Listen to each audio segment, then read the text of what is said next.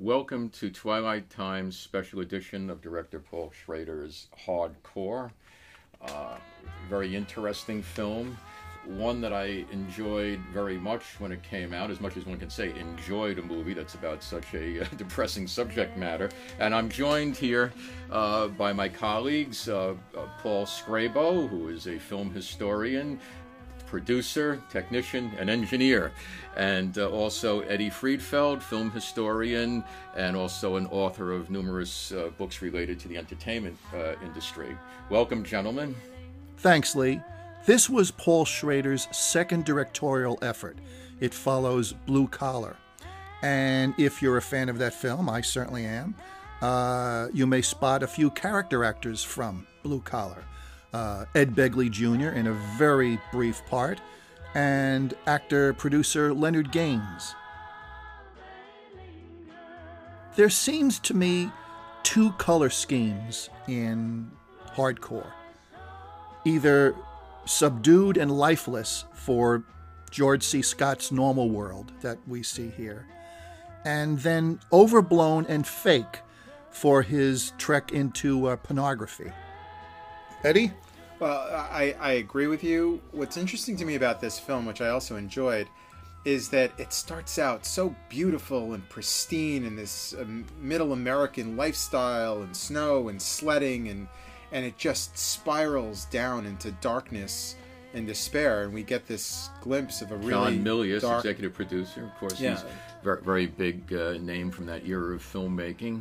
It was such an exciting era of filmmaking, too, because the late 60s through the 70s, you had these wonderful established directors, Howard Hawks and Alfred Hitchcock, still making movies into the 70s, along with these young Turks like Paul Schrader and Spielberg and Lucas and Scorsese, and Coppola, all coming up. So this wonderful, wonderful intersection, if you will, of very talented younger filmmakers along with the old masters who they revered so much.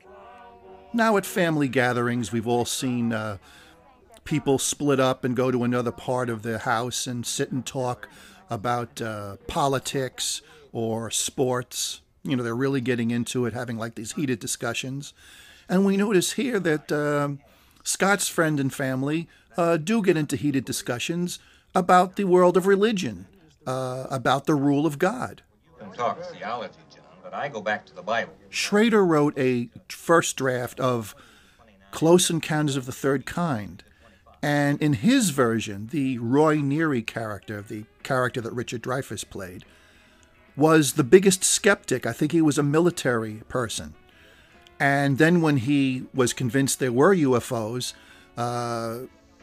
he and his wife traveled around the country trying to convince everybody about the UFOs do exist. Spielberg preferred Roy Neary to be more of a dreamer. As we see in the finished version, the film, he's playing with toy trains and playing with his kids. He's got that gleam in his eye. It's curious because Schrader, of course, has had experiences with alternate versions of films, especially the Exorcist prequel that was so controversial much later in his career. But here we have, someone said when we were discussing the film prior to the commentary recording, was that here we have a situation in which we have this God-fearing conservative family, loving but strictly run by a matriarch, but yet it doesn't take the obvious road, you might think, and denigrate these people or make them look silly or foolish. It's just their lifestyle, and they're very devout in their faith. And one might expect along the way this to be mocked or to take some moralistic potshots at it. But I think refreshingly, Schrader refrains from taking that obvious road.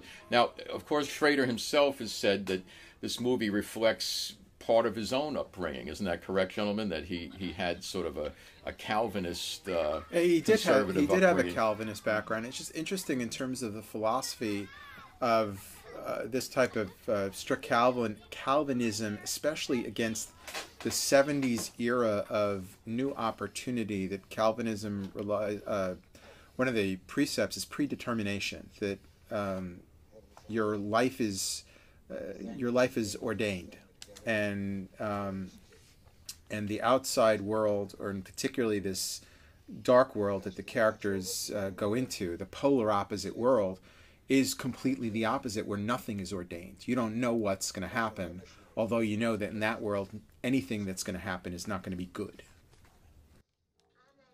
I mean, this was done at a time when the film industry was really taking advantage. It was shot in 1978, 79, released in 79. It was a period of great excitement in the film world, because the breakdowns of self-imposed censorship that had watered down so many adult-themed movies up until the release of Who's Afraid of Virginia Woolf. That was the film in which Jack Warner said, I'm not going to cut it, I'm not going to edit it, screw you, I don't need you or your production code seal of approval. He was right. They didn't need it, and the freedom in cinema exploded with that in 1966, and it got, you know, much more progressive in terms of what you could show in terms of sex, drugs, violence. Some would say not for the better. I happen to think it was, because we can finally see adult-themed films like this that would have been unthinkable, you know, 15 years before or so. This is also the post-Vietnam, the post-Watergate era time, not the best or the most optimistic time in American history. At the core of this film is what was prevalent at the time, the generation gap, about one generation not understanding the next generation and everything coming out of there. This is Dick Sargent, post-Bewitch. He was the second Darren. And this is an interesting role for him, because there is nothing comedic about this role. I think Dick Sargent was playing more light comedic roles, and this is a very somber role, but a good role for him. Oh, it was great to see him doing this. It really was. Playing off against George C. Scott, who you should mention is just one of the greatest actors of his time, theater, television, film, and I mean this was Patton. This was somebody who played Paddy Chayefsky effortlessly. It's funny. Scott's career had an interesting trajectory. Started out as a character actor, a very highly acclaimed one. His first movie was in the late 50s, The Hanging Tree. Made an impression in that, opposite Gary Cooper. And he really didn't start from the bottom and worked his way up, actually, because he started fairly much at the top with high-profile supporting roles. Anatomy of a Murder, which he got an Oscar nomination for. And, of course, by the time 1964 came around, he was the star with Peter Sellers of Dr. Strangelove. He really gave one of the great comic performances of all time in that. A lot of times it's overshadowed by Sellers in that film with his incredible work. But Scott was adept at playing comedy, slapstick, high drama, as he does here. And he was an interesting guy, one of those really tough guys from the last generation that probably never set out to be an actor. They had survived the Depression, World War II, and kind of drifted into it.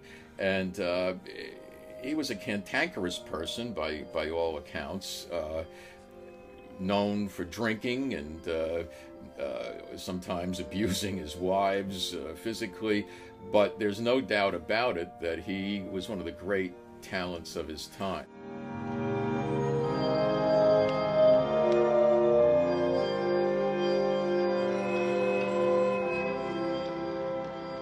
I think this is very important, because this is a very restrained and understated role for him. It's kind of less is more. What's interesting about this scene and the scene before is he's in the custom furniture business. Everything is built to last long and quality, right, but exactly the way he wants.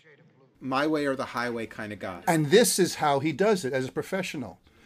He uses her words to change her mind. He doesn't argue with her, but he has her bring up the word overpowering. Maybe we could bring more of that shade in, perhaps a panel. No, that would be much too overpowering. Overpowering, that's the word I was looking for. Mr. Van Dorn, sexist, repressed, and you get all of that. This is where Schrader's genius comes in, both as a writer and a director, because the economy of how he gets that all in two scenes. It's all you have to know. You know exactly who this guy is. He is not going to budge an inch. He believes what he believes, he knows what he knows, and he does what he does. Yes, and this exposition is very important. It's something that's lacking in films today, which feel the audience is so restless, you've got to cut to the chase almost immediately. Films don't even have credits anymore, for the most part, okay? Because they think our attention span is so short.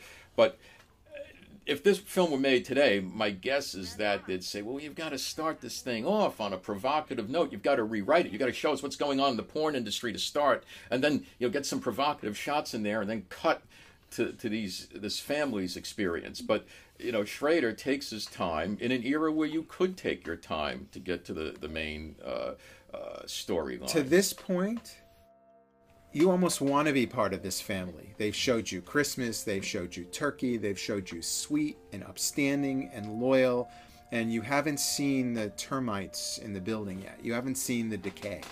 And that's important to set this all up, because you want to see a fall from grace. You want to see a spiral. Right. Because if it's about setting up characters who have something to lose and then lose it. Because if a character has nothing to lose, you don't care all that much if significant things happen to them. And this was filmed in Grand Rapids, Michigan, correct? Yeah. He didn't attempt to do this in some Hollywood studio. It has a feel of authenticity to it. He immersed himself, Schrader, into a society that he understood very well based upon his upbringing. This girl on the right plays his daughter. Her name is Isla Davis, and for whatever reason, she's never had a screen credit before or since this, is my understanding. And she did a fine job in the movie, I thought.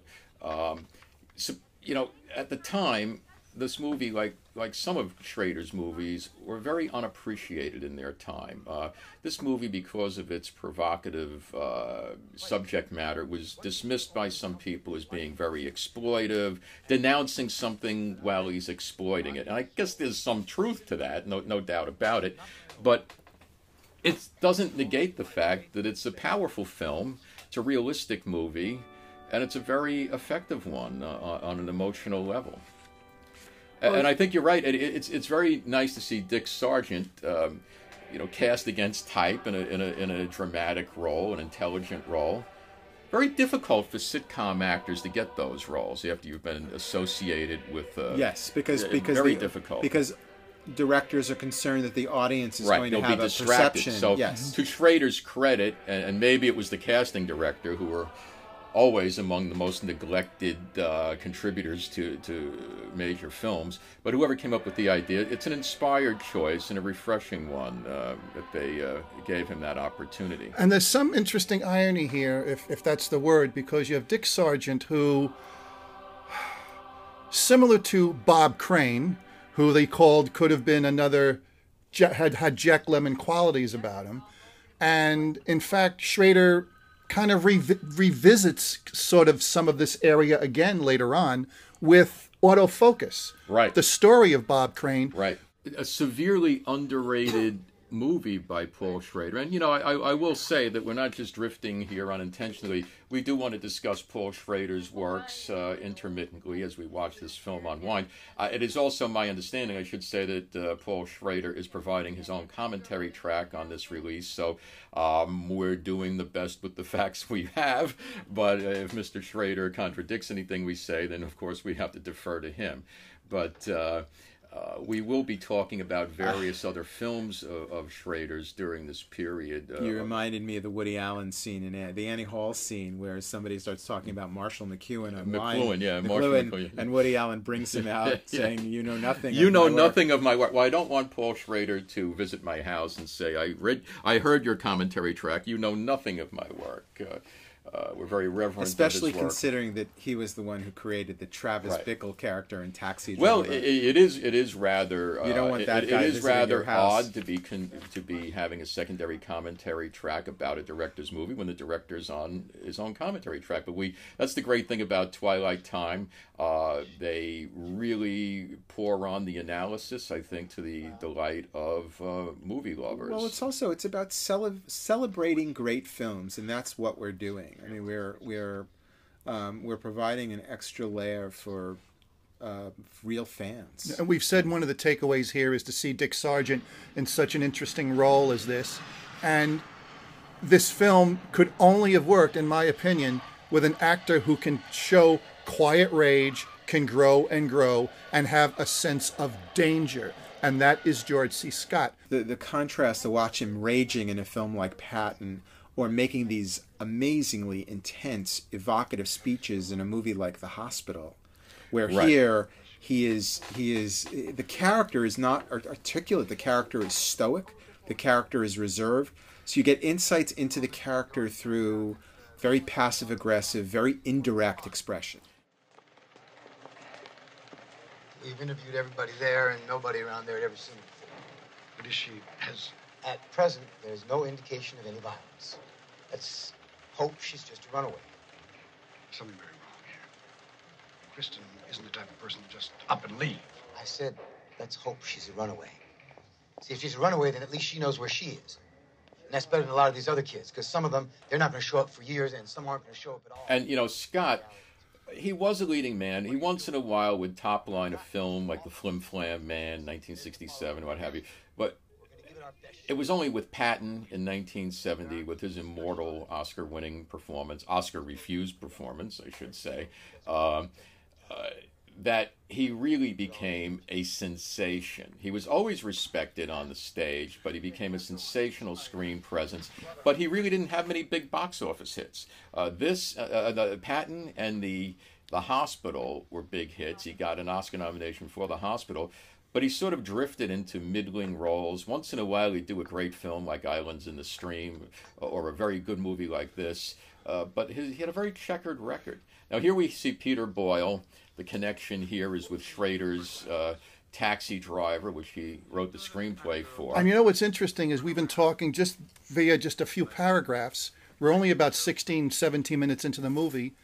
Everything has changed already. Right. Almost in an instant. Right. We're in a completely different situation. Exactly. Yeah, and here we have the antithesis of Scott's character. He's dealing with this rather disreputable character, this seedy gumshoe. And certainly they live in two polar different worlds. But of course, Peter Boyle did have a key role in Taxi Driver, which was 3 years earlier, which was written by Schrader. I guess you could say Taxi Driver was Schrader's breakthrough movie as a Hollywood talent. Prior to that, he had written the script for a very underrated movie called The Yakuza, directed by Sidney Pollack from 1974. Excellent screenplay by Schrader.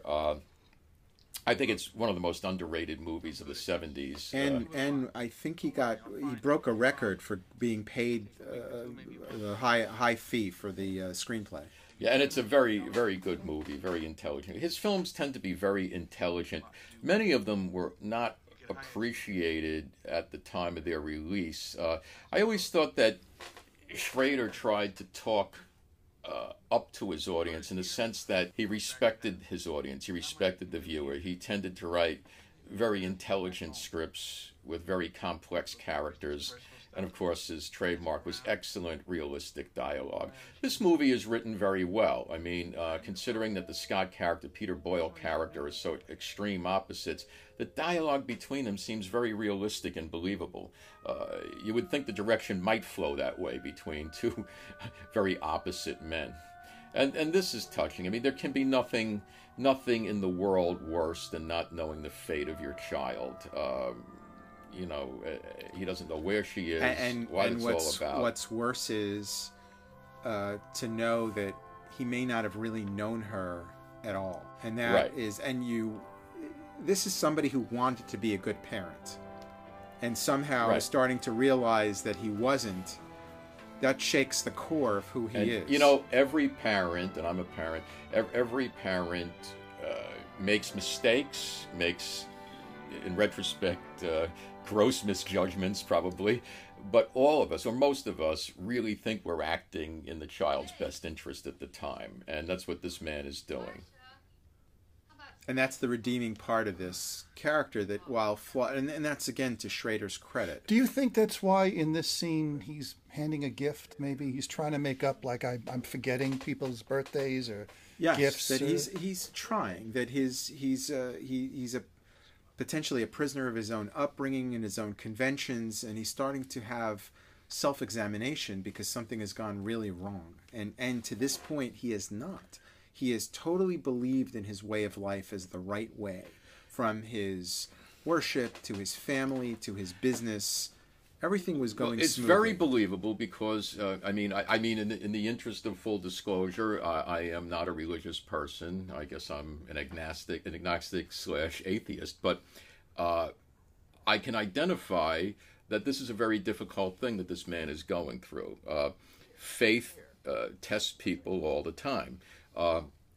You try to live your life as a good, decent person, like the Holy Book says, and you have to start questioning yourself, why is this happening to me? Why does this happen to good people? And the only answer anyone can give you is that God works in mysterious ways. Well, that's not very satisfying to people, even people of faith. They may pretend to accept that, but they don't, and he's not accepting it at this point. And he just can't say, I'm a good guy, my family's good, I made mistakes, but I'm a decent man, therefore I know nothing's going to happen to my daughter. Even the most devout religious person is not that naive. He knows she could be in terrible danger, and it's a puzzle to him, because he thought everything was great. And, you know, this happens in life all the time. There are marriages that go sour where one person thinks they were in a wonderful, loving relationship and the other one thought it was a living hell. You have to have faith. Would you?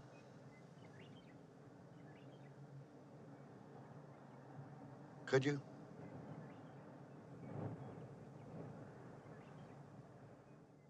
And even beyond faith, the issue here is when somebody realizes or starts contemplating what they may have done wrong, not as a practitioner of any religion, but as an individual.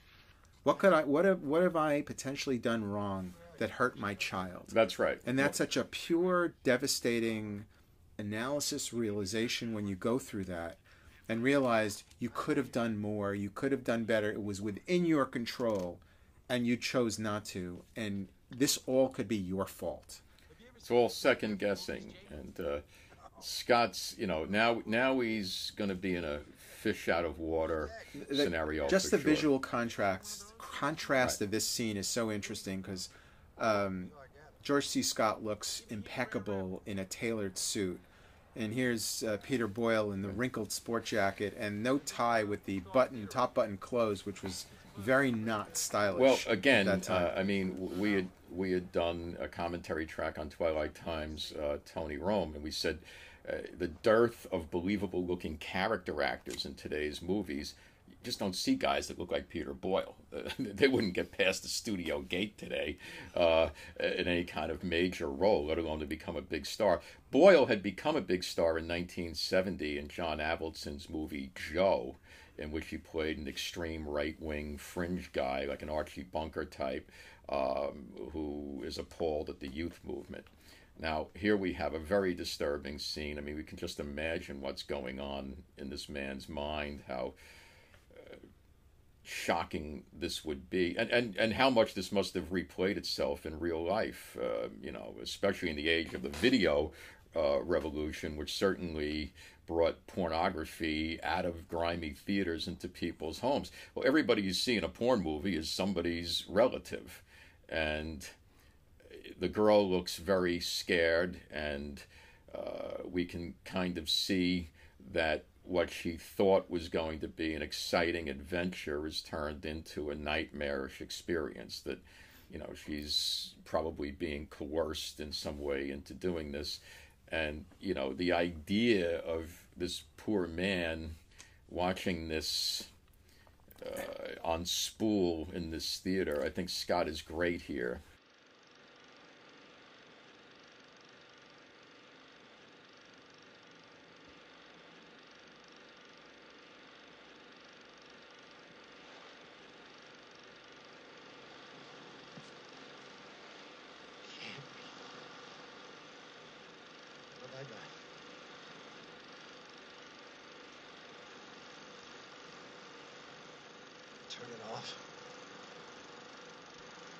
Turn it off. That shot of Scott was used on some of the advertising posters for the campaign, along with the rather sensationalized tagline, "My God, that's my daughter." And he never says it in the film, I don't believe. And at the crescendo here, film running out, the lights go brighter, and you hear the sirens. It's all so perfect. Scott is superb in this scene because it looks precisely like we might imagine a man like this having to endure this humiliation, this worry, and it would be devastating for any parent to see that, but it would be especially devastating for a man of devout faith and a Calvinist background like this. What he's watching is literally a message that he failed as a father. Right. And it's just like your life flashing before your eyes when you're about to die. That's what's going on here. And the Peter Boyle character, I guess you're not really supposed to peg him down. I don't know if he's basically a person wanting to do good, just a crummy guy. Shady. Yeah, he's an opportunist. I'd like to think that as the film progresses, I think he does care. I think he just wants to do the right thing, but that's what's very interesting about the character. His moral compass is flexible. Right. But you think as the film goes along, I agree with Paul, you tend to think that there's some grain of genuine human emotion in this guy who, even by his harsh standards, he starts to feel some empathy. And sometimes, I don't know if it's accident or design, but as they end this scene, one of their first meetings, as Scott leaves, I believe Peter Boyle grabs his arm, like in Friendship. Yeah. Believe one of the last shots in the film. We'll have to find out to remember.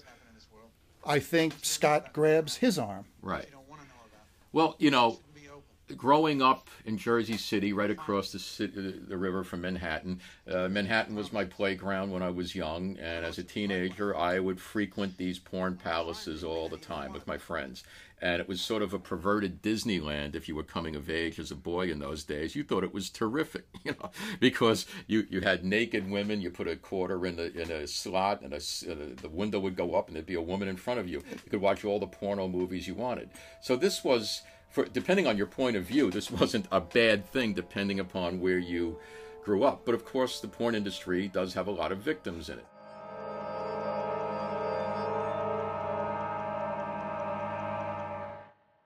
And now that church music has now gotten a little bizarre now. Yeah, a little ominous. Goes from being comforting to ominous. Schrader is another guy who eschews studio sets in favor of actual locations. And I think it ends a great deal of realism to his films and authenticity. This gentleman is Leonard Gaines. He appeared in Blue Collar. He was the IRS guy with the leaky pen. And that young lady there is a real porn star, Serena. Great talent. Action! Movie, let's go! This was pretty raw stuff, especially in 1979. Don't you think in a lot of ways the movies have gotten more conservative today? It'd be more difficult to see a mainstream movie with a big star with a scene like this in it, because agents steer their actors away from these types of really provocative things. This would be unheard of, really, in most you wouldn't see Leonardo DiCaprio or Brad Pitt doing stuff like this today. Also, they would be steered away from it. It's not as much forbidden fruit anymore, because if you have a phone, you can find stuff like this online. Yeah, but I think a lot of it is also just actors not willing to be associated with films that would be that's true, deemed as politically incorrect or exploitive of women. But you can't make a movie like Hardcore without showing this. I mean, this is what it looks like.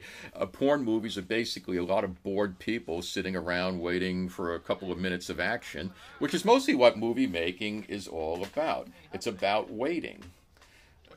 Waiting, which is why, you know, people like Frank Sinatra didn't like numerous takes. Dean Martin didn't like it, because it's all about waiting. There's a lot of boredom in filmmaking, and that includes, believe it or not, the porn world too. Probably worse for the porn world, because you have to be able to perform on a minute's notice. Yes, he just used the line of dialogue, "What do you know, what do you hear, what do you say?" which is a variation of James Cagney in Angels with Dirty Faces. Right. He probably is a James Cagney fan, a real movie fan, and this is as close as he's going to get to making movies. This Andy character, he's not a bad guy, but he's not a good guy either. And he provides a very stark contrast to George C. Scott's character. He looks like the kind of down-in-his-heels L.A. gumshoe that would actually, you might meet in real life. Lenny Bruce has a saying that America is great because it does not punish untalented artists. You can make something and call it art. Right. That's you know. Right. And Lenny Bruce says, you know, there may be a difference between a big piece of art with a little shit in the middle or a big piece of shit with a little art in the middle. Who are you to judge? Okay, cut.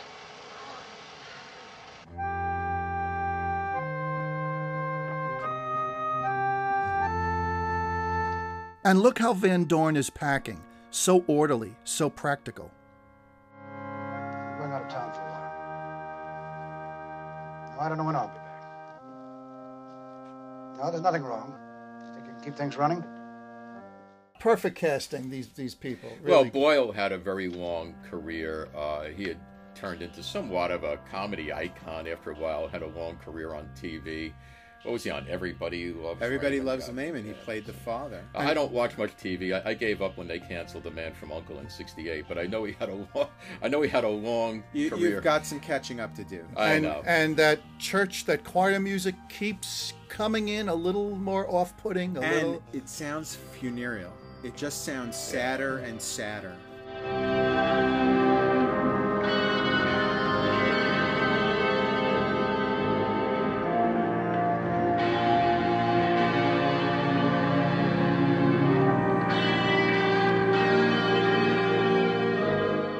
Schrader had said in the making of this that it was based on the Calvinist scenes on his own rather strict upbringing, but he said that he was no fan of pornography, and at the time he made this, claimed he had never actually seen a porn movie and only inserted those sexually charged scenes for the sake of realism. This is a film about extremes.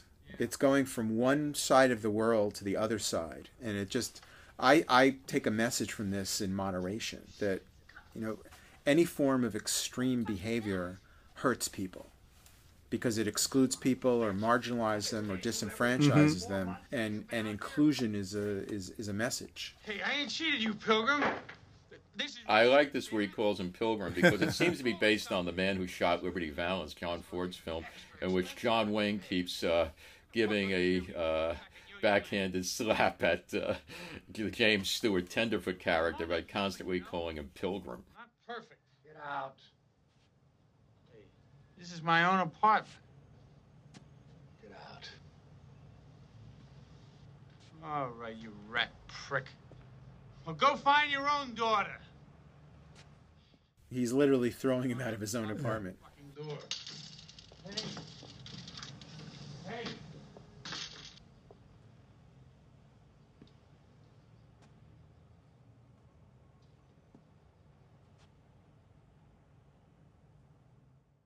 I mean, nice little production design, set design touches on this. You know, I always pay attention to those things. Yeah, does it really reflect what we think the character would look like? Waiting to see one of those black velvet paintings in the background. Right. Well, there's like even there's a nude on the wall. Yeah. So showing the way a character lives gives you insight into who the character is. Oh, and this is just completely, these are two polar opposite worlds.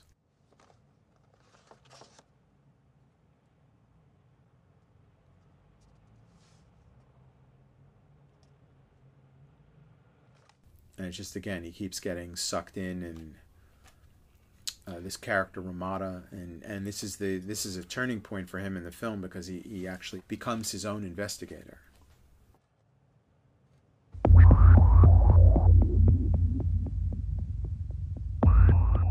Schrader does not give us any shocking, wacky montages introducing us to this world. It's just there. In fact, when they're walking, they don't do these crazy Dutch angle shots, X-rated films, you know, porn stars, whatever. Yeah. It's always tracking shots, dolly shots while they're walking. It's just there in the background. And Schrader makes all this stuff that's supposedly exciting mundane. Right, that's right. You know? That's a very good point. Well, here we have him, you know, the ultimate stranger in a strange land. He might as well have landed on the moon.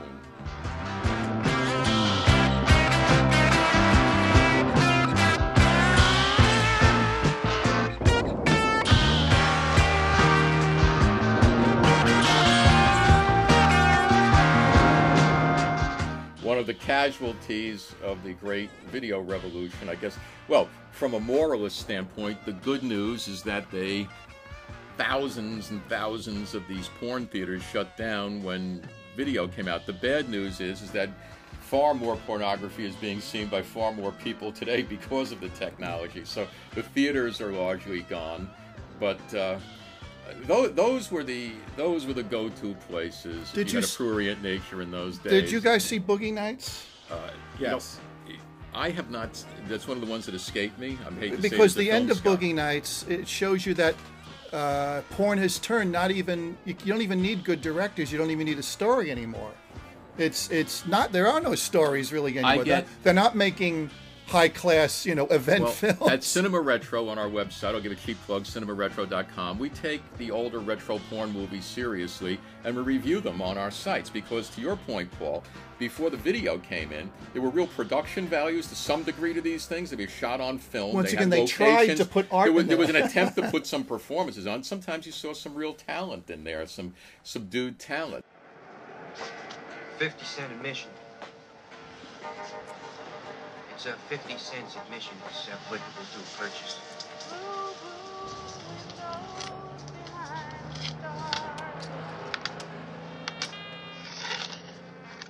There's only two types of men in this world. Men who say they like pornography and men who lie and say they don't, which is why we get so many of these great moralists that always end up in these scandals, mostly people who are like churchmen or preachers or what have you. It's just a male thing. And I've yet to meet a man that, if exposed to it, can honestly say they didn't get some kind of prurient thrill out of it. What's great here is that George C. Scott makes it embarrassing for us. He makes us embarrassed. Well, he makes us impatient. Through his eyes, he makes us impatient to get out of there. Right. His body language when he's walking around, hanging around.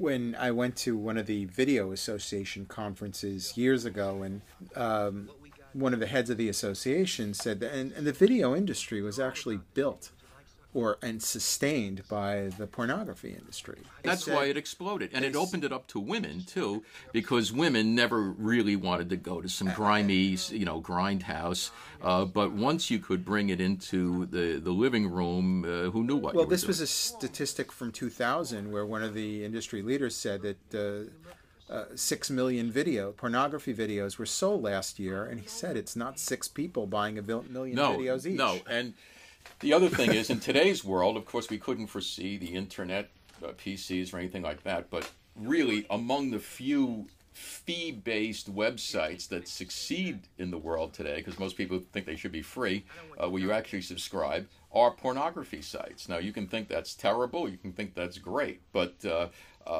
it's also one of the driving factors in the explosion of the internet in the early years, the ability to see these films.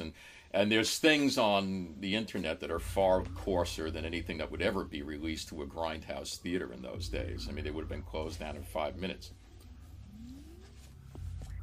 These were an era, and remember, those newspapers used to be all over. They've largely bitten the dust too. But newspapers like that, sexually provocative, you would get them as handouts, or sometimes you'd have to pay for them, and it was all filled with classifieds of women who allegedly wanted to meet you. Screw magazine by Al Goldstein was very evocative and very provocative of that era. It was like a Bible for people that wanted to read about the counterculture. Welcome to Wild Mary's. I'm Beatrice. Have you been here before? No. What we offer here is nude, body-to-body contact on a bed in a private room. It's $20 a half hour, $30 an hour. Anything else you may desire may be discussed in the privacy of your room. Tipping's allowed. We accept Bank AmeriCard, MasterCharge, American Express. A little bit of laughter there, I'm sure, in the audience. There is some humor in this film, which it's very much needed because it's such a depressing. Have you ever been in a porno film? Well, that's what the best line in the movie, I think, is when the Susan Hubley character says, "Hey, at least you get to go to heaven. I don't get shit." You want a session? No, I don't think so. You sure? We have regular sessions too. It's only $20. Oh, sí, señor, sexo sí. Sí, señor, sexo sí. Once again, just the dolly shots of just walking through it. It's very well photographed. The pacing here is, by today's standards, very slow. But well, that's what I said in the beginning, because Schrader's not in any hurry to take us to some big shootout or car chase. Mm-hmm. Every place is different, but actually the same. I mean, what always gets me about this thing is, if he wants to fit in and appeal to this world, walking around in a finely tailored suit, kind of makes him stand out. I'm not sure he wouldn't dress down. He does later on when he takes on an alter ego. He doesn't get that yet. See you later, Felice. You ever been here before? No. What we offer is female wrestling. That is nude body-to-body contact. You can imagine a guy with his background hearing this. I wonder how they showed this on television. So much nudity. Did they ever show it on network TV? I doubt it. They would have had to have cut it up so terribly that it wouldn't have been worth the effort. Well, I've never really seen this film or Blue Collar really about. Fallen into the abyss. Okay, I'll take a half of that. Any particular choice of girl? You'll do fine. Again, this movie had its defenders at the time, and it also had its detractors. But I think, again, it's probably aged very well. At the time of it, Roger Ebert wrote, "Parts of the movie are autobiographical for me, according to George C. Scott, who he interviewed, because I come from a pretty religious background. I can understand this guy, the way he feels. I've personally never seen a porno movie or had any desire to. It would be like invading someone's privacy. But I can get into the character's mind. You always flesh out a character, think about his background. It's so much second nature. I don't think much about it anymore. And then it was probably a good idea for Paul to start us out in Michigan to set the mood. We were up to our asses in snow, which certainly succeeded in bringing the whole Midwest back to me." And it's this whole standard, the entrapment prevention speech. Yeah, I said earlier it was Schrader that hadn't seen a porn movie up until then. I could have been mistaken. It could have been that quote from Scott. So that's wrong. I apologize. But Schrader did have a very conservative background. And whether this was a rebellion against that background, I don't know. We'll have to listen to what he says. Well, Felice, I'm not a cop. Matter of fact, right now I have less respect for the police than you do. I'm trying to find this girl. She's a runaway. I can't seem to get anybody to help me. Are you going to stiff me? What do you mean? Look, that $20 you just paid to get in here, I don't get any of that. That goes to the guys that own this place. I get $2 an hour, plus 10% of that goes to a bail fund. I make all my money on tips. You want a tip? Sure, I want a tip. By the way, we're told that Warren Beatty was originally going to play the lead role and was actually attached to the project. But Beatty, who's been known to be very dictatorial in his demands, wanted the script to be rewritten so that the girl who was affected would either be the sister or girlfriend of the hero in the film. And Schrader didn't want any part of that. He had very definite ideas what he wanted to do. So Beatty left the project. At one point, Steve McQueen's name was floated around as having been considering this part. But I'll be honest with you, this would not be suited for Steve McQueen, if that is true. Or to Warren Beatty, for that matter. Beatty would want it to be, you know, a different You would think it would not be for any known popular actor, and yet George C. Scott seems to make it work. Yeah, this requires a certain gravitas that George C. Scott brings to the role.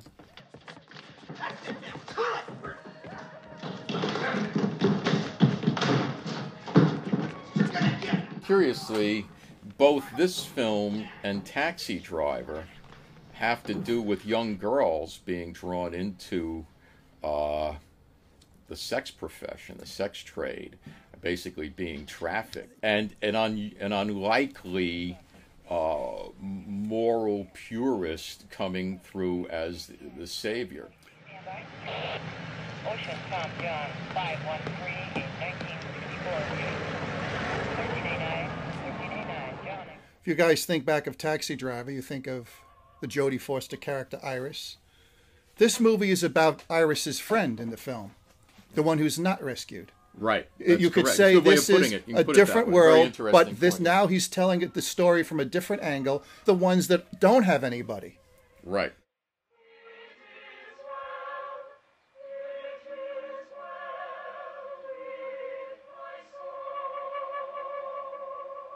What I like about this is that although Scott was very much known as a man of action, as a leading man in those days, he's not some Superman. He's not taking people out and throwing them over bars and, you know, going in with a crowbar. And there's a Star Wars reference. Yes, Star Wars. Really puts you in the exact time. Yeah.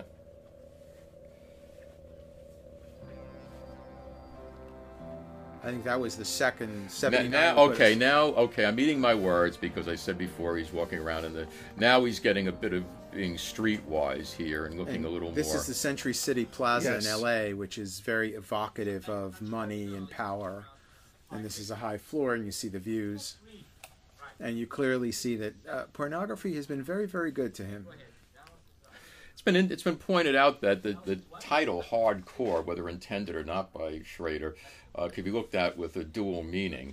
Hardcore meaning the obvious definition, the sex films, and the other being hardcore, unwavering religious beliefs. It's kind of conflating or comparing two intractable positions as being ultimately inappropriate. Remember that. What do we do in St. Louis? St. Louis, 38,000. St. Louis can bang this slowly. Who booked St. Louis? Hi, I'm Jake DeVries. I'm here to see Mr. Ramona. Just a moment. Where's my accountant? He's got a bad stomach. He's got a bad stomach. Hello. Yeah, what is it, Georgia? There's Mr. DeVries here to see you. I'm Mr. DeVries. I don't know what DeVries... You know what DeVries? I never heard of him. You ask where he's from. Detroit. What do we do in Detroit? Detroit? Come on. Big. 200,000. Send them in, Georgia.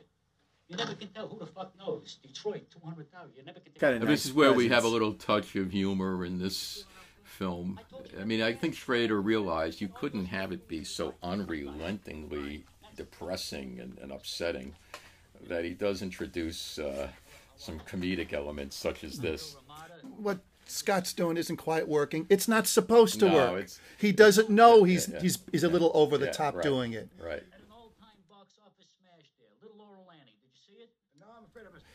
I mean, if anything strains credibility, it's that his instant transformation into this streetwise trash. Well, the thing is, you're right. You can't do it. You can't transform that quickly, and that's what we're seeing. He's doing his best, but I think it's tough for an actor to kind of act badly on purpose. Yeah, no, you're right. I have $50,000 that I'm prepared to invest in a suitable project. Now, of course, I may want to get involved in the process of making the film. You know, might want to meet some of the people who make this kind of film and learn how it's done. I'm curious, Jake. What business are you in? I have my own business. We make rivets for the auto industry. We sell to Fisher Lottie. Rivets? That sounds like a good, solid American business. Right, Kurt? Right. Sit down. And I'm sure that he's been approached before by wealthy businessmen who want to get into the pornography business. He's very comfortable in this medium. Right. Looks sort of like Joey Bishop. I'll be frank with you, Bill. You know, I've made a lot of money, but, well, even rivets can get a little boring after a while, you know. So when my business manager suggested that I tax shelter some income, I thought about it. And once again, you talked about promoting on the talk shows. I don't know how this movie was promoted or even if the stars promoted it. I don't remember. I think it made money. It was very controversial. But among the people, as I said before, defended it was Roger Ebert, who gave it a very good rating and saw its merits before a lot of people actually did. I mean, in a way, there were some elements of it that looked like a museum piece in the sense of the technology and how pornography was available in those days. But there's also a timeless quality to it because, if anything, the video revolution exponentially increased the number of people who got involved with the sex trade, whether voluntarily or involuntarily. So this type of thing is probably going on even more today than it was then. Lost souls who have fallen into the belly of the beast, so to speak. The only difference is, in those days, New York and L.A. were the centers of the porn business, L.A. being the most prominent. Almost all the porn films you see from that era were shot in L.A., usually with the really street locations. They had some production values. Today, of course, through video, anywhere can be the center of the porn business, and we now have a lot of it coming out of Asia. And a lot of it is homegrown.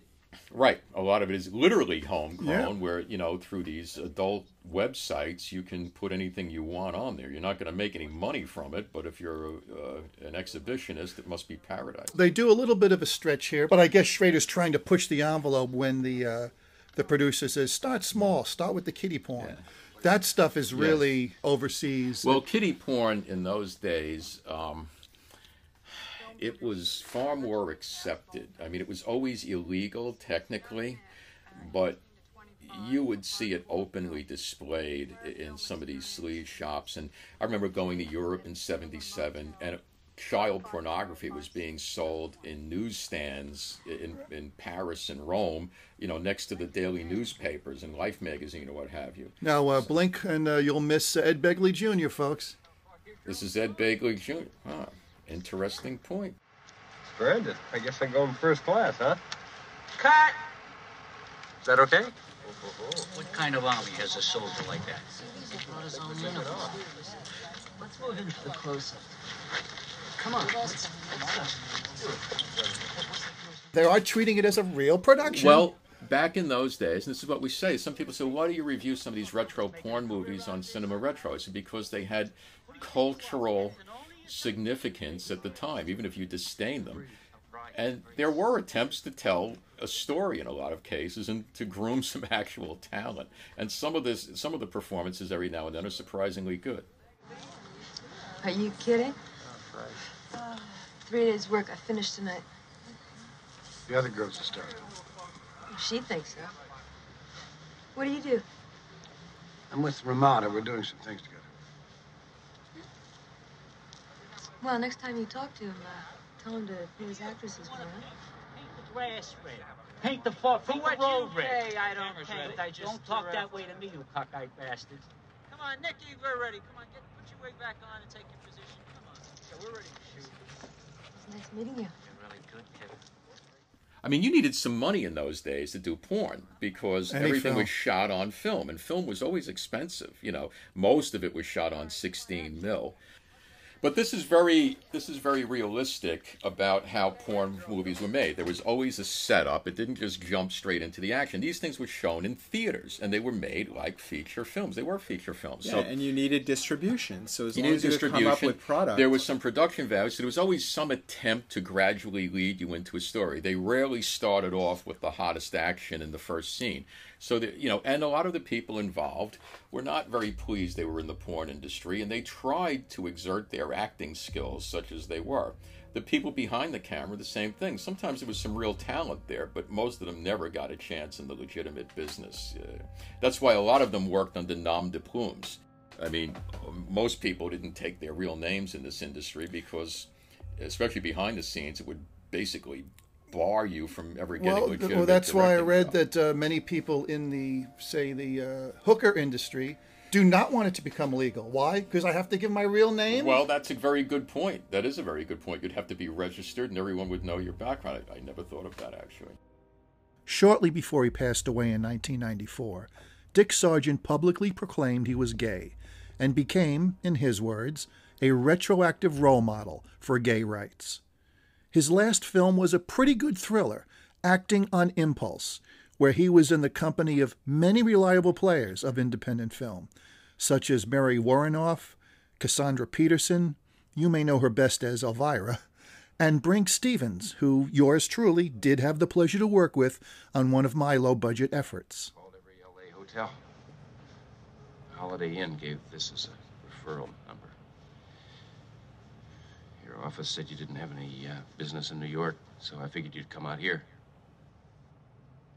Leslie, do me a favor, will you? Again, to the point we've made before in commentaries about the leading man not being classically good-looking. George C. Scott was a presence. Right, he was striking-looking, but he not wasn't necessarily handsome in the classical sense. In the classical sense, and not thin, and not... He was stocky and powerfully built, but I think if there's really one glaring difference between the film industry of then and now, aside from special effects, is that people weren't chosen for their looks necessarily in those days. I mean, glamour was always a part of Hollywood, but you could have leading men, especially, who looked like this. You know, they weren't pretty boys, and they look like people you would meet and know in real life. And I always say it's because they fell into acting. I mean, most of these guys drifted. They fought in World War II. They didn't know what to do after it. So guys like Scott and Lee Marvin and Charles Bronson, who were not handsome men, ended up drifting into acting. And you just don't see that happen today. They do a market study about how cute the leading man is and how many, you know, how that's going to play in Peoria. And I don't think a guy that looks like Scott or half of these other people we see would ever get major roles. Well, now the metric is not only how people will play in America, it's how they'll play overseas as well. That's exactly right. We're watching a number of the recent blockbusters open in New York in LA a month after they opened. That's right. In Hong Kong and in London and in Brussels, and a fellow movie critic said to me recently that New York is now the Cleveland of movie openings. And it's sad in a way, but you see the demographics changing. Absolutely. It's a different industry today. Here's the complete transformation, right down to the tie-dye t-shirt. Well, at the heart of most of these people that drift into the porn business is a desire to actually be in some form of show business. Of course, from a male perspective, part of it is just the lure of getting paid to have sex. I don't know if it's just a rumor or not. I have read that it was harder to get men than women. Well, because men have to perform in biological ways that women don't. Women can fake it, men can't. And there is, if you want to call it, I hate to call it a talent, we'll say there's a very unique ability that not many men have to be able to perform on command, which is why you saw the same people over and over and over again. This is funny. I'm Dick Black. Yeah. You're doing a porno movie, right? Right. Then I'm the man for you. Well, I'm glad to meet you, Mr. Black, but I'm afraid you're not exactly the type we're looking for. You mean because I'm black? No, he's just not the type. What do you mean, not the type? Man, don't you know who I am? I'm Big Dick Black. I've done more porno movies than you ever saw. I've worked with Harry Reams, Johnny Watt. Yeah, he's Big Dick Black. Yeah, they referenced to Johnny Watt, a.k.a. John Holmes, who was a ubiquitous presence, probably the most famous porn actor of all time, usually known as Long Johnny Watt. So that line resonated with audiences at the time, because if you weren't into pornography, you probably had heard of John Holmes, a.k.a. Long Johnny Watt, who literally made movies with thousands of women, from, you know, 5-minute loops to actual feature films. I'm afraid you're not exactly the type. We had something a little different in mind.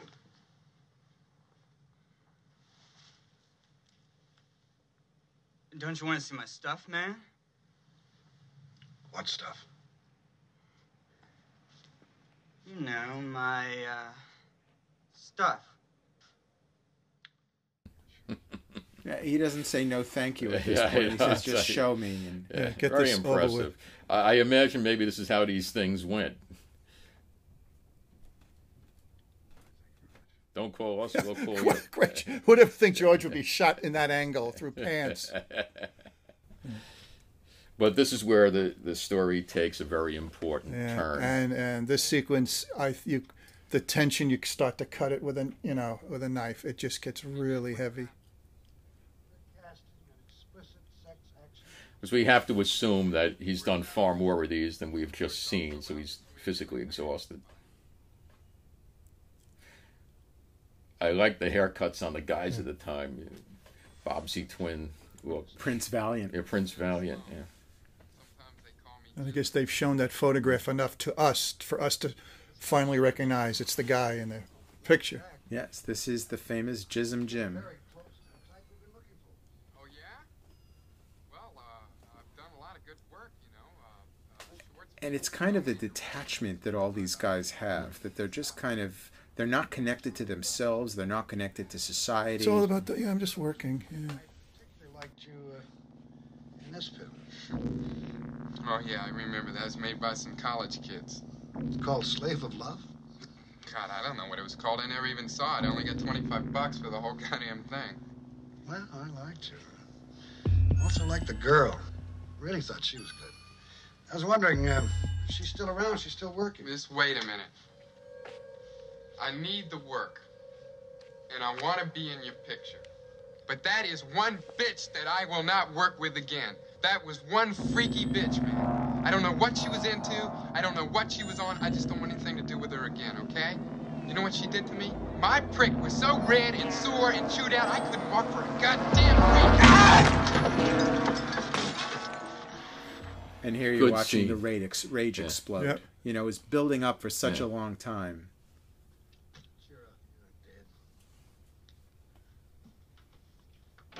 Those jeans are amazing.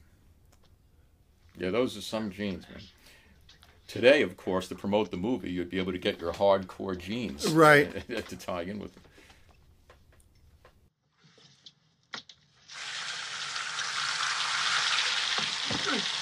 Okay. Okay. Don't hit me anymore. Where's the girl? Where is she? She's got a white guy. His name is Todd.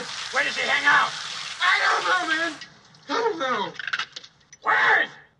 Look, I know this chick named Nikki. She works at La Girls. She would know. She knows where he lives. Honest.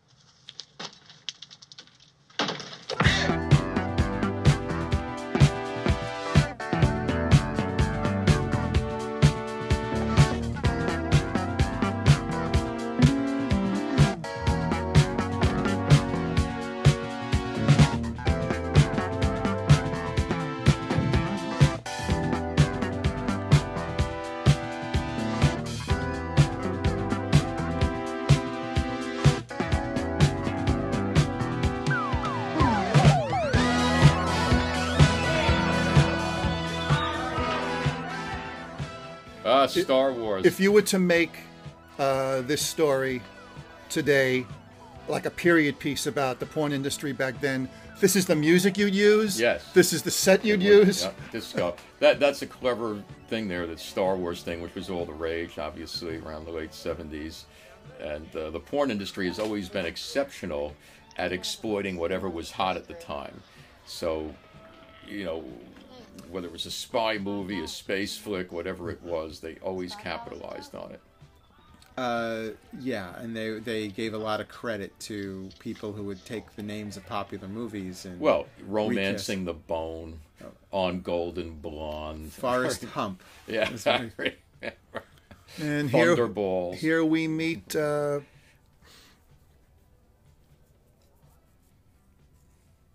here's that classic setup that you had spoken about before, where you put the money in and the... Yeah, but the ones they had in Times Square when I was young, I never spoke to anybody. The window would go up and there would be a naked woman on a stage. And as we can see, move away. Don't be close when that thing comes down. Wham!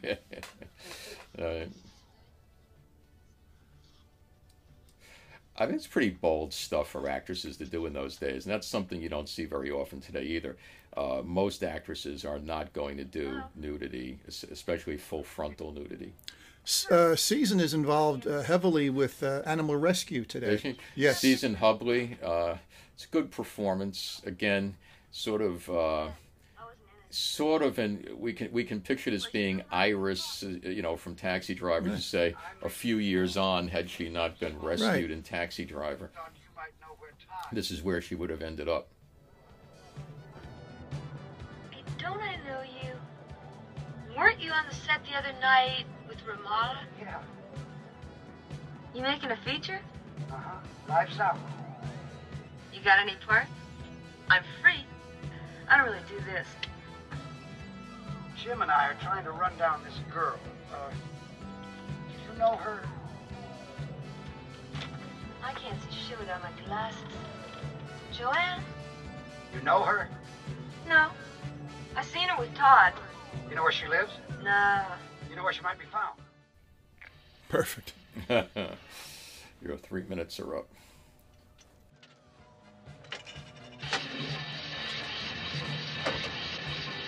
Where is she?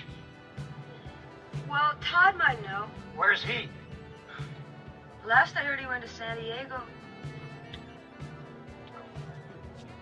If we went down there, you think you'd be able to find him?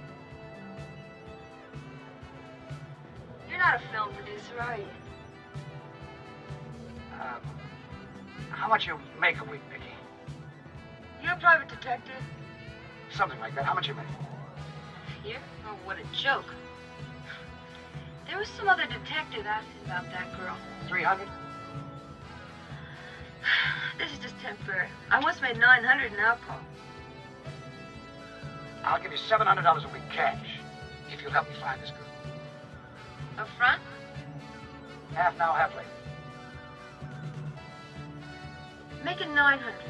That was my best week. Okay, my client is ready. And this is just a world that's all about the money. Yeah.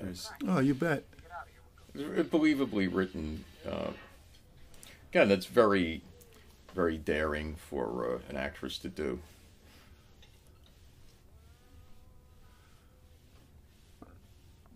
And we find out that Peter's not out of the picture quite yet.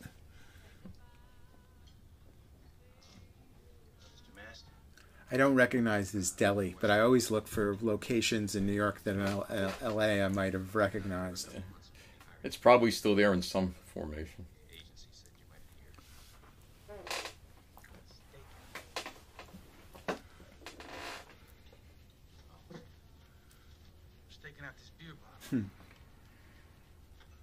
Sargent's character is an admirable guy. I mean, clearly, you'd like to think that's what a friend would do. Right. And it's also especially somebody who's a man of faith. Yeah, he's very pure of intent. And once again, we find out that one reason he kind of wants to save George from doing anything really stupid, because he says that he is kind of a loose cannon. He knows him. he could maybe seen him fly off at times or see that anger.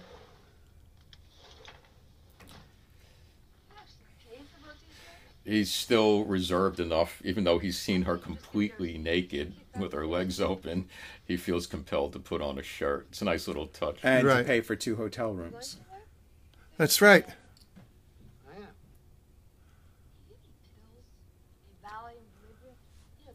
What's great about this story, and what's the essence to any good story, is that the characters remain consistent, that whatever they do, it's within the range of expectations. That's right. Yeah. I think she's very good in this season, Hubley. She never really went on to major stardom, did she? She had a number of roles in the kind of violent exploitation films, but she's quite good in this. And at the time, this film was knocked in some quarters, and some of the people involved were nominated for what the equivalent of the Raspberry Awards. Oh, I didn't know that. Yeah, and nobody in this is deserving of it. It's there aren't any bad performances in this film. I think she's especially good. She's very believable.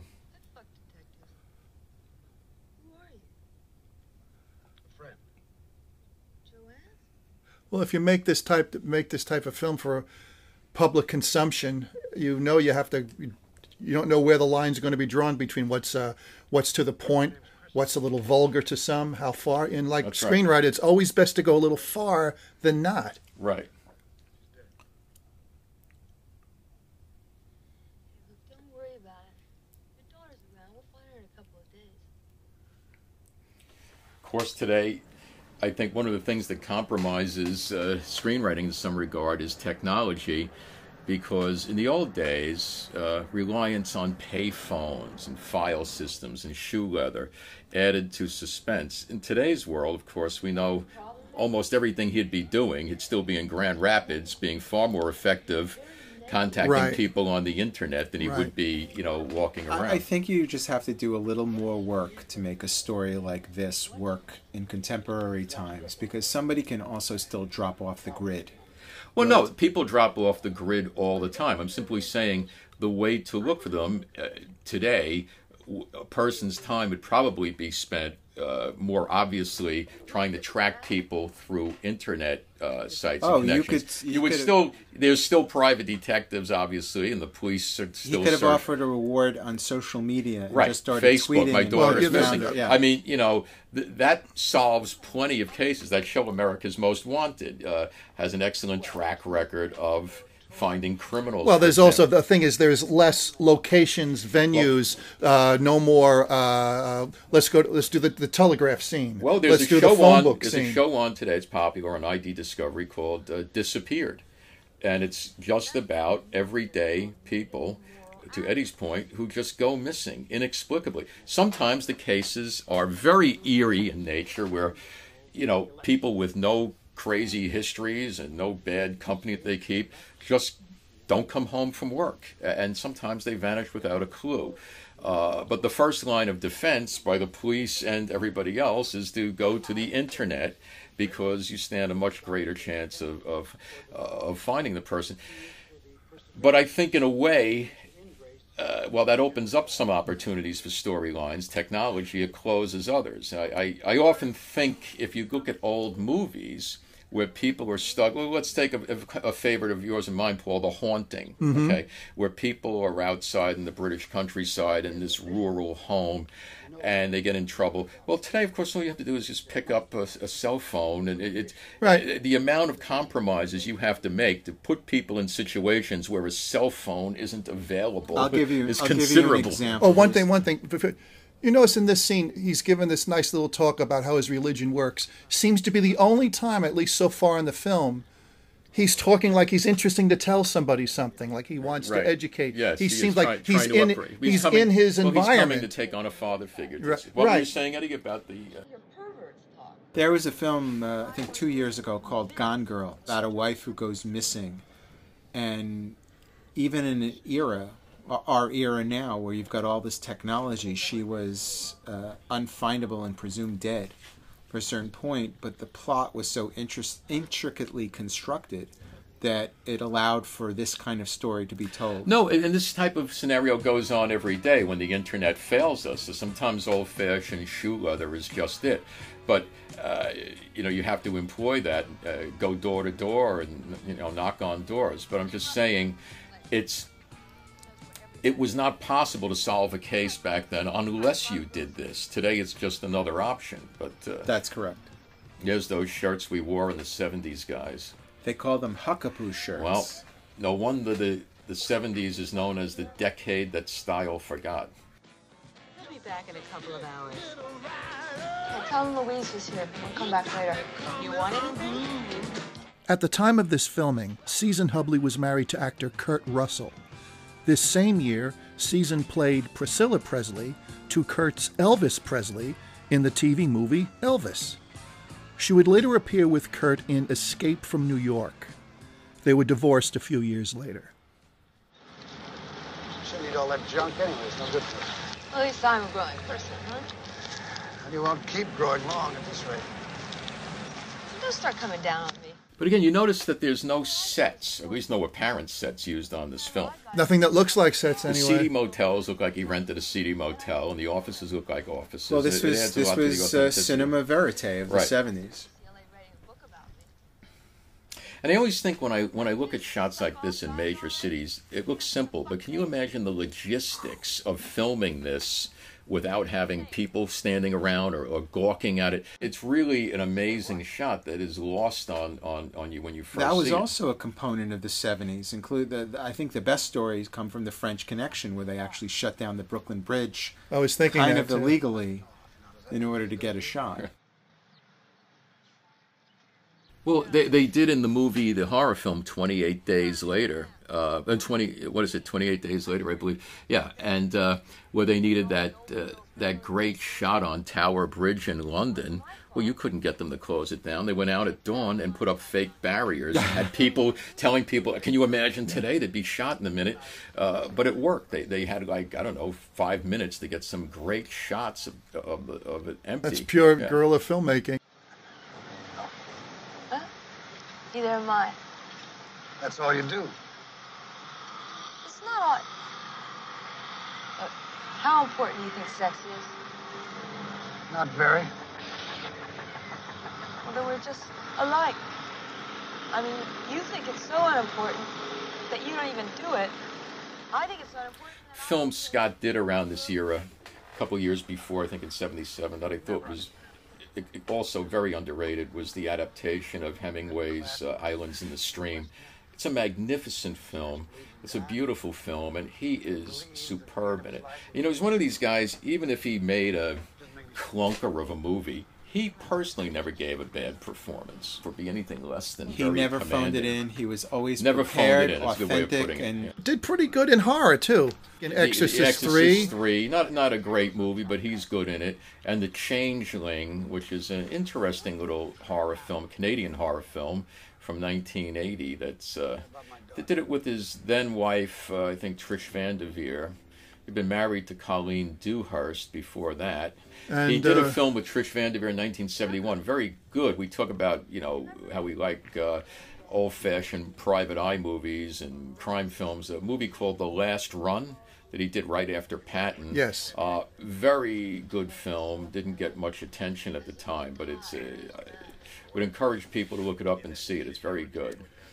He was a very hot-tempered guy. Didn't get along with Kubrick on Strangelove to a certain degree because never liked the fact that Kubrick drove him mad by doing 100 of the same takes, as was his wont. But he always thought that Kubrick was making him look foolish in the film and that he used his over-the-top takes. Of course, one critic called it the comic performance of the decade, Scott and Dr. Strangelove. But he wasn't always a good judge of how he would look on film, and he didn't care for what he was doing in Strangelove. Whether he changed his mind, I don't know, but he was never gave a false performance. He was also never gave up the theater, which people on Broadway. Which was his first home. Really, yeah, he started on Broadway. He never gave up on it, I mean, until very late in his career. I remember towards, you know, the end of his career, I mean, going and seeing him on Broadway in a production of Inherit the Wind, and, you know, it was magnificent to see him on stage, a real thrill.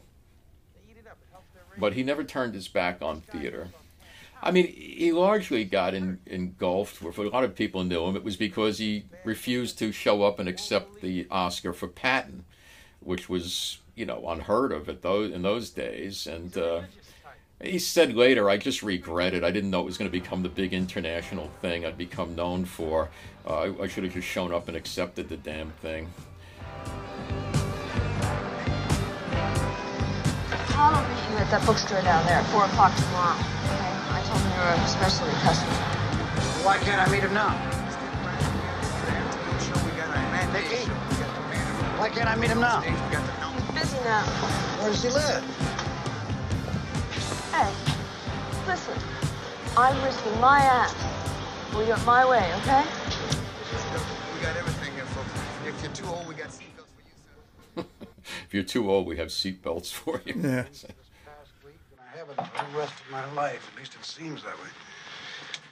Yeah, I know what you mean. After a while, they all look the same. They are the same. Hey, do you live in a house back in wherever? Grand Rapids, of course. Love those shirts. It's like Jack Lord's garage sale there.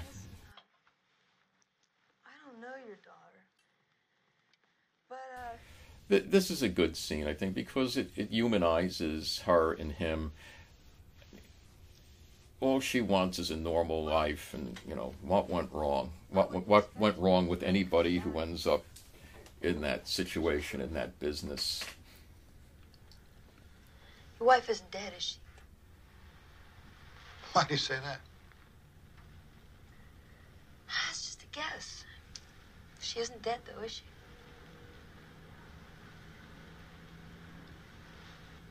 Where is she now? Back east somewhere, it doesn't matter. Does your daughter know? Of course. Another little three-quarter plot point, we find this out. And then you go, one of those magic times where as a viewer you go, holy smokes, of course. Yeah. At the same time, that's when that's you go, oh, it makes sense, but it was a surprise. I think it's wise that Schrader also avoided another obvious direction and have Scott in some way fall into seduction by this young girl, you know, which... He doesn't take the easy way. You're almost expecting it to happen at some point, just to get some kind of a hot scene in there or some kind of... But, you know, it doesn't happen. He doesn't lose his moral compass in all this. Yeah. And it would be tough to somehow still root for him if he did. Exactly. Yeah. A similar thing was in the fine film Lost in Translation, where Bill Murray falls for young Scarlett Johansson. He's married. His wife's back home. He's in Japan. And you're just waiting through this whole thing for this inevitable sex scene. And when it doesn't happen, you say, my God, that's terrific. They had the courage to not go the obvious direction. At least you get to go to heaven. I don't get shit.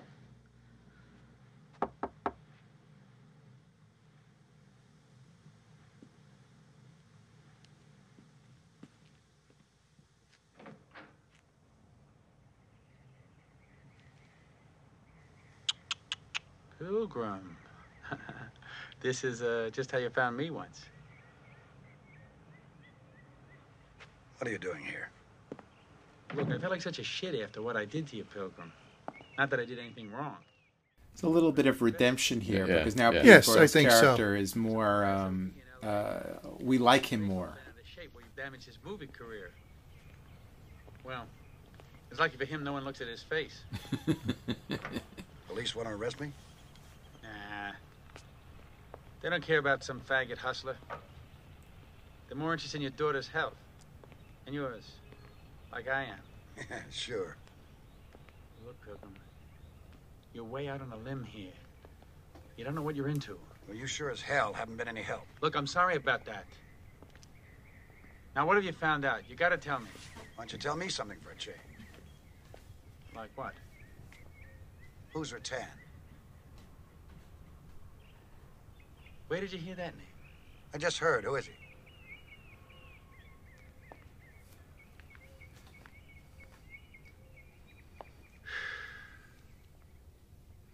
Waiting for him to say Rattan runs a table store on Hollywood Boulevard. Right.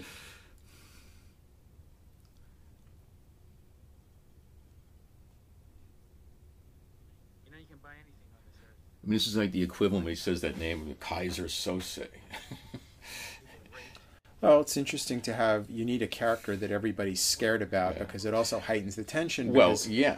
How are you going to bring this film to, how are you going to bring this story to a logical conclusion? I mean, obviously he's going to find his daughter, yeah, but you need to have an element of danger, because if he just found her and took her... This guy that's so scary that even Peter Boyle's character doesn't want to utter his name. Who, the whore? Ah, she's the victim. I'm a dozen.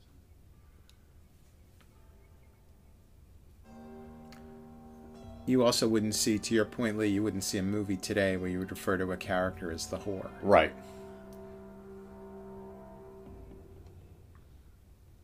Maybe a political campaign, but not a mainstream movie.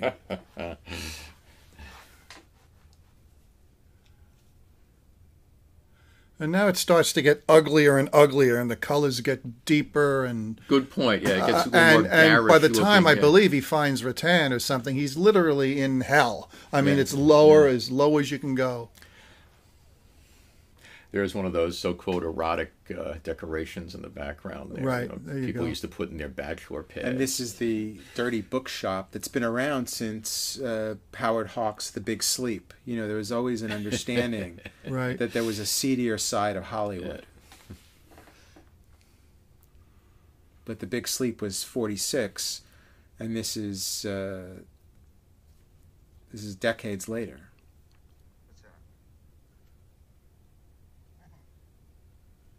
And he's seen those boots before in the movie.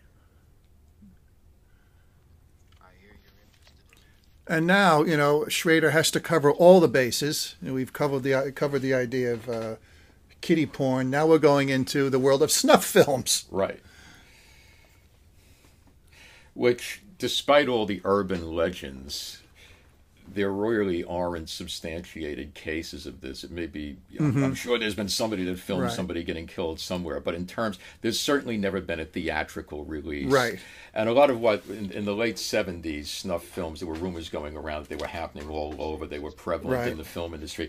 And they actually made an exploitation film called Snuff, which got a lot of stupid people into theaters believing they were going to see somebody killed on screen in an R-rated movie. But, of course, it was a fictionalized movie about a snuff film. And I suppose, you know, for the audience here, he had to include it. It was on people's minds, I guess. Right. Well, we have to put it into the... It was widely believed that these things were prevalent on an underground circuit. But despite people looking back in the day and trying to uncover that part of the porn industry, which was certainly harassed mercilessly by politicians and law enforcement, no one ever came up with evidence of an actual snuff film, at least in America. And even the T-shirt, I think that's from the movie Flash Gordon, which was very popular at the time. Ah.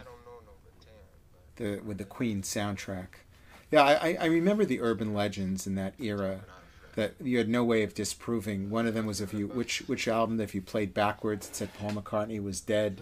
Well, yeah, if you on Strawberry Fields, you know, there was all that gibberish at the end of it, but it's very clear that, not to go off on a tangent here, but the Beatles were certainly having some fun with fans, because that stuff was more than just a coincidence. Those were definitely some jokes in there. But there were a lot of, you know, we think today we live in a crazy conspiracy world. That's largely due to the internet. But there were always kooky, fringe people that are willing to believe anything. You know, the JFK assassination.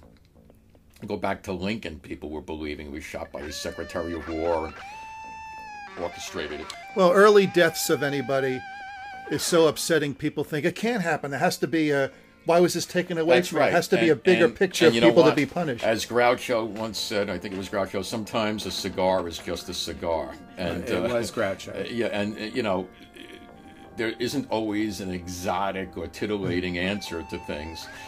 But certainly conspiracy theories were around in those days, and they did center some of them on the...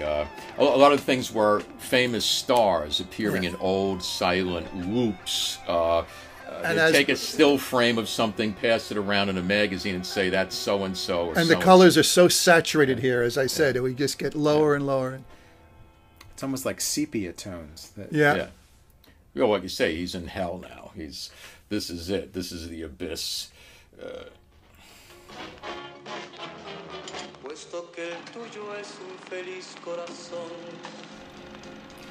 I mean, it's a very disturbing scene, because I would certainly think since the video revolution, somewhere somebody has certainly been filmed being killed. And it's a prolonged scene now. Now I'm officially watching porn with two other middle-aged men. Right.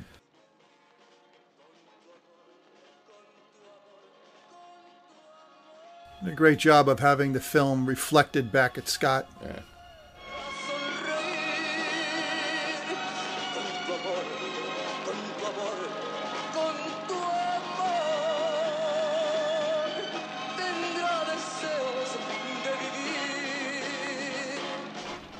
I mean, this is pure exploitation, putting this in, because it's not completely necessary to the plot.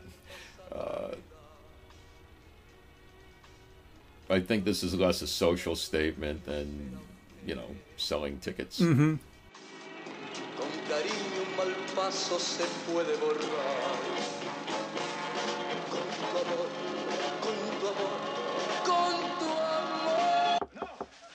You always say three. You always must complete the final three. What's the matter with your room? TV's broke. Yeah? Well, this one's broke, too. How about the bed? Andy Mast is about as far away one could get to being a romantic. If Jake Van Dorn is cold in his world, Andy is more so in his.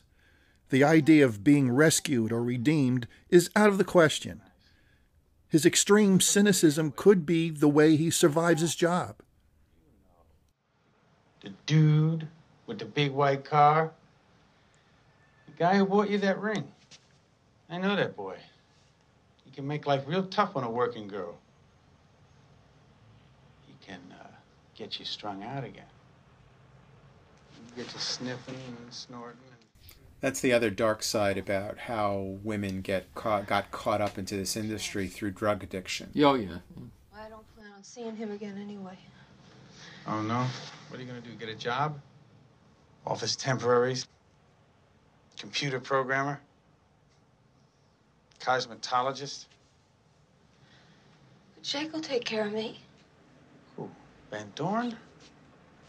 You gotta be kidding yourself, honey. You think once he finds his daughter, he's gonna think about you? No way, kid. You'd be strictly yesterday's... There's a great book by actor Frank Langella titled Drop Names. I like the audiobook version because Langella narrates it. And he talks about some of his actor friends that have since passed on and mentions that the key of being a really great film actor is to have a sense of danger. Langella mentions that his good friend Paul Newman did not necessarily have that sense of danger, but that Steve McQueen did, James Dean certainly did, and that George C. Scott did. My daughter's been missing for 5 months, and I've gone through a lot to try to find out what's happened to her. Now, today, I saw Rattan kill a girl. Now, I am not going to let this Todd slip through my hands. Now, where is he? Then you forget about me. It's some bondage house. We see that Van Dorn can get out of control, and we wonder, is this the first time? This darkens the character, because he could have just as easily said, no, I won't forget about you. Right. Because this idea of smacking her and then kissing her It's all about the conflict. Look, where are you going? Look, let me take care of this. I don't want you to get hurt. Look, don't do anything till the police get there.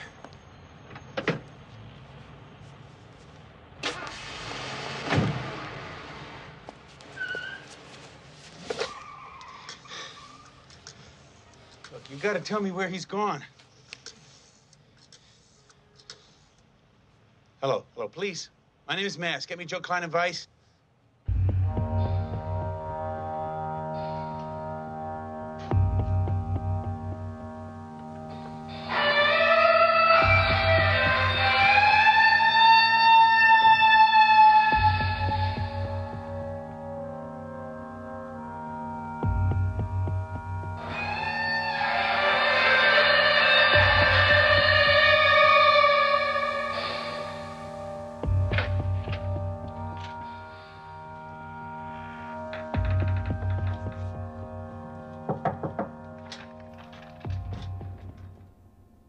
As he finds Rattan, they go through this chase and start ripping and just going through fake walls. Like this whole place is phony. The whole thing, the whole world, this whole world of porn is just a bunch of crap. It's not real. It's a facade. It's fake. And you literally, they just go right through it, just ripping through walls.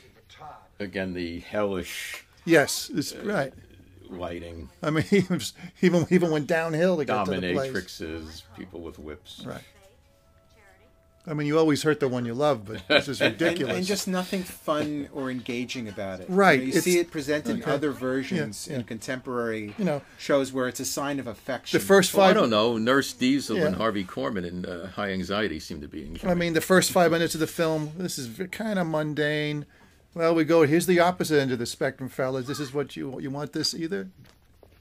You want it. Hey, you didn't like the movie? Listen, I got another one. I want my daughter. Her name is Kristen, or Joanne. I don't know what you're talking about, man. The police know about Rattan. They know he's here with you. They know everything. Oh, yeah? Goody to them. Fuck out of here. He's tied up in the chair there. Right. It wasn't part of the bargain. It's a very good scene.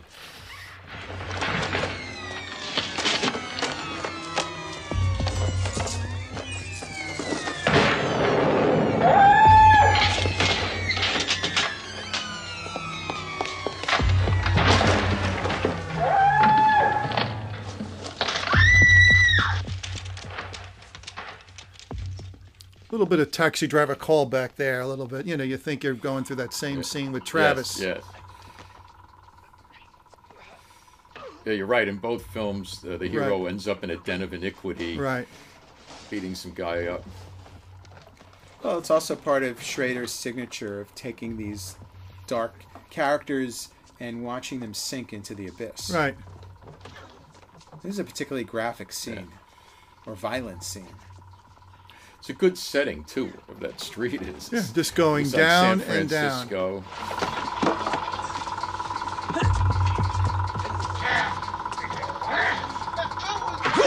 And you really think that Peter Boyle better save George C. Scott, because he's really going to get himself in trouble here.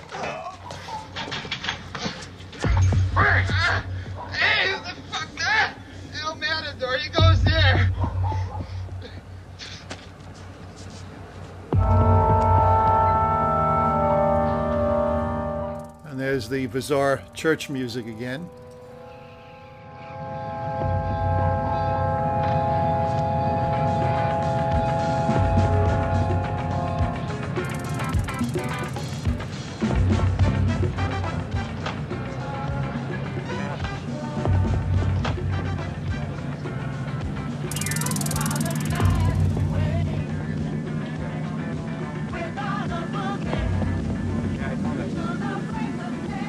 Ten.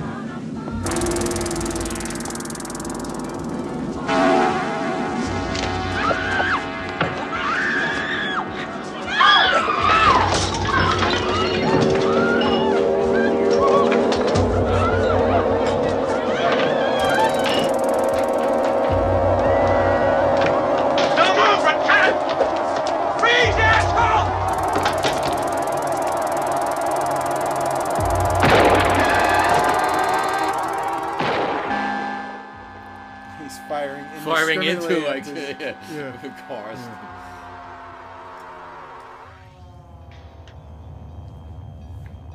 I get some F. Murray Abraham vibes watching this. A little Scarface. Yeah, character's name, actor's name.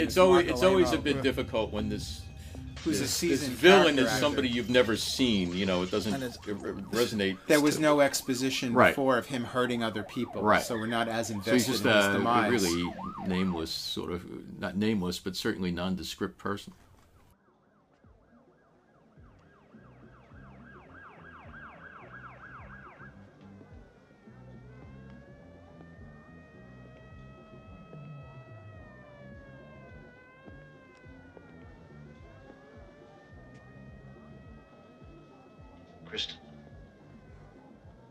Don't hurt me.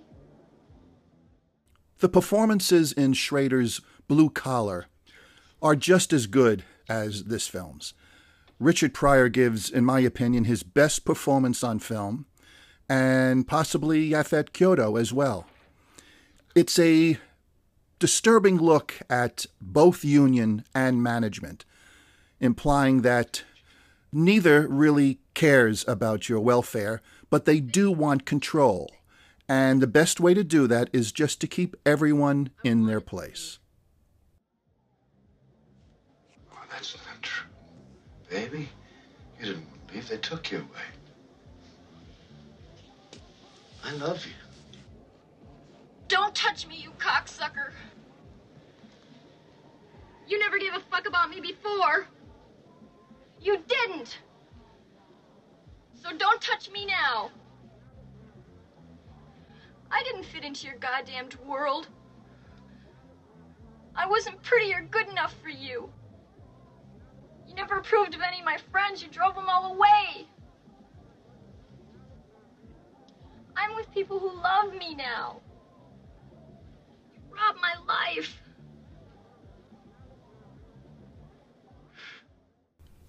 And that's the classic agony of any parent going through that moment.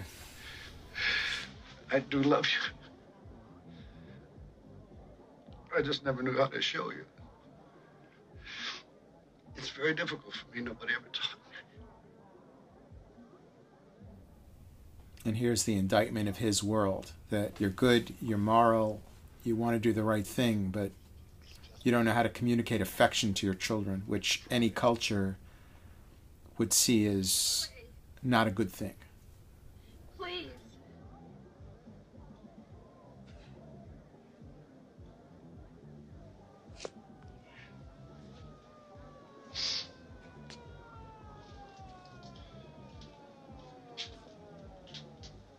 You really want me to go?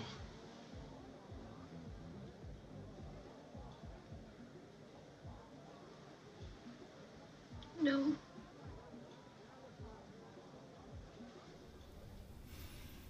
And this is the moment where you see that it's the relationship is repairable.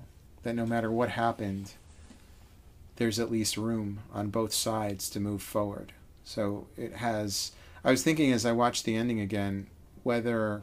how it should have ended. And there's no way that a film like this could have ended any other way than this. Well, it certainly wouldn't have been acceptable if going through all that was no redemption at the end. And as you can see, it's alternately happy and sad. Yes, because they've both been through a lot. And he's stabbed, he's bleeding, and he's not even focusing on his own injury.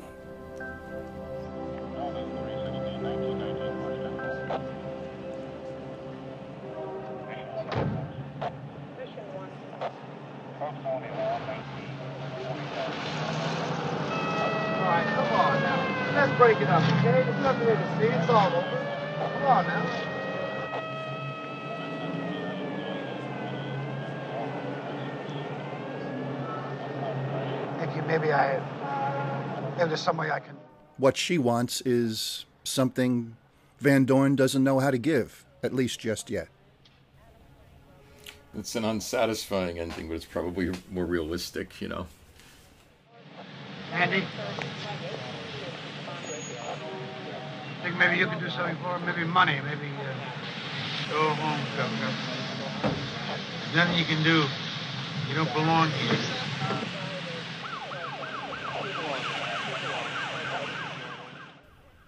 You're right, Lee, the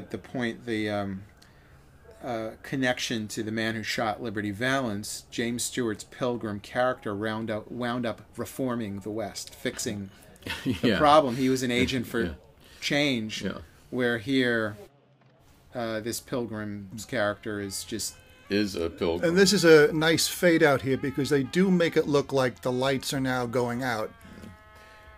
Well, thank you for joining us for Paul Schrader's Hardcore.